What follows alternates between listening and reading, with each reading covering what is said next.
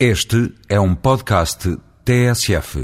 O grave período de instabilidade vivido pelo BCP parece determinado com a eleição por esmagadora maioria de Carlos Santos Ferreira para presidente do seu novo Conselho de Administração.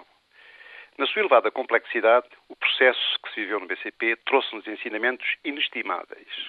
Em primeiro lugar, deixou mais uma vez claro que numa empresa, seja ela qual for, não pode permanecer por muito tempo uma falta de sintonia estratégica entre a maioria acionista e os órgãos de governo da sociedade.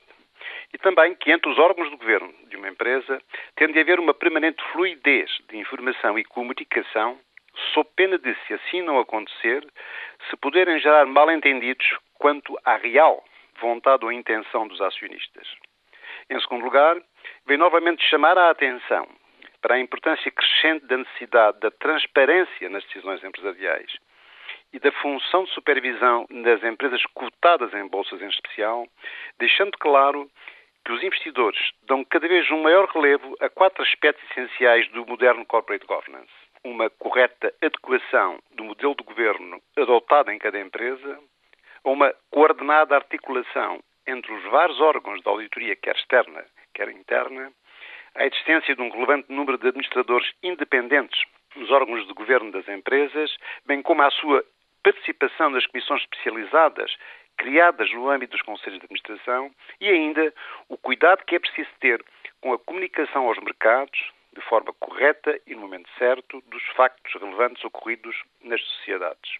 O esmagador apoio que os acionistas do BCP quiseram manifestar ao novo líder do banco quer significar que antes da eleição houve o cuidado de concertar uma estratégia para o BCP entre a maioria dos acionistas e o novo presidente eleito.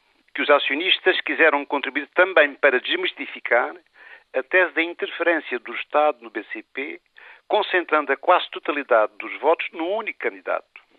E que pretenderam também dar ao novo presidente todas as condições para ultrapassar a difícil situação em que o banco tem vivido. Concluindo, acho que tudo acabou bem. Apenas me pareceu despropositado e pouco salutar o aproveitamento político que se quis fazer do evento. Por um lado, pressionando o Ministro das Finanças para que o novo Presidente da Caixa de Depósitos não fosse uma personalidade da área política do Governo. Felizmente, Teixeira dos Santos respondeu rapidamente com a nomeação para o lugar de um prestigiado e incontestado profissional, quadro da Caixa de Depósitos, despolitizando desta forma a questão.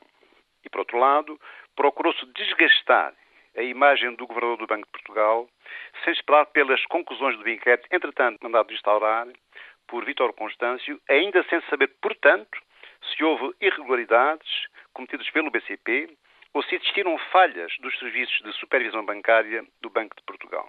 Pessoalmente penso não ser salutar misturar política com negócios, sob pena de que, quando o fazemos, como agora aconteceu com o BCP, ainda desacreditarmos mais os já bem desacreditados políticos portugueses. A maior parte das vezes, a meu ver, injustamente.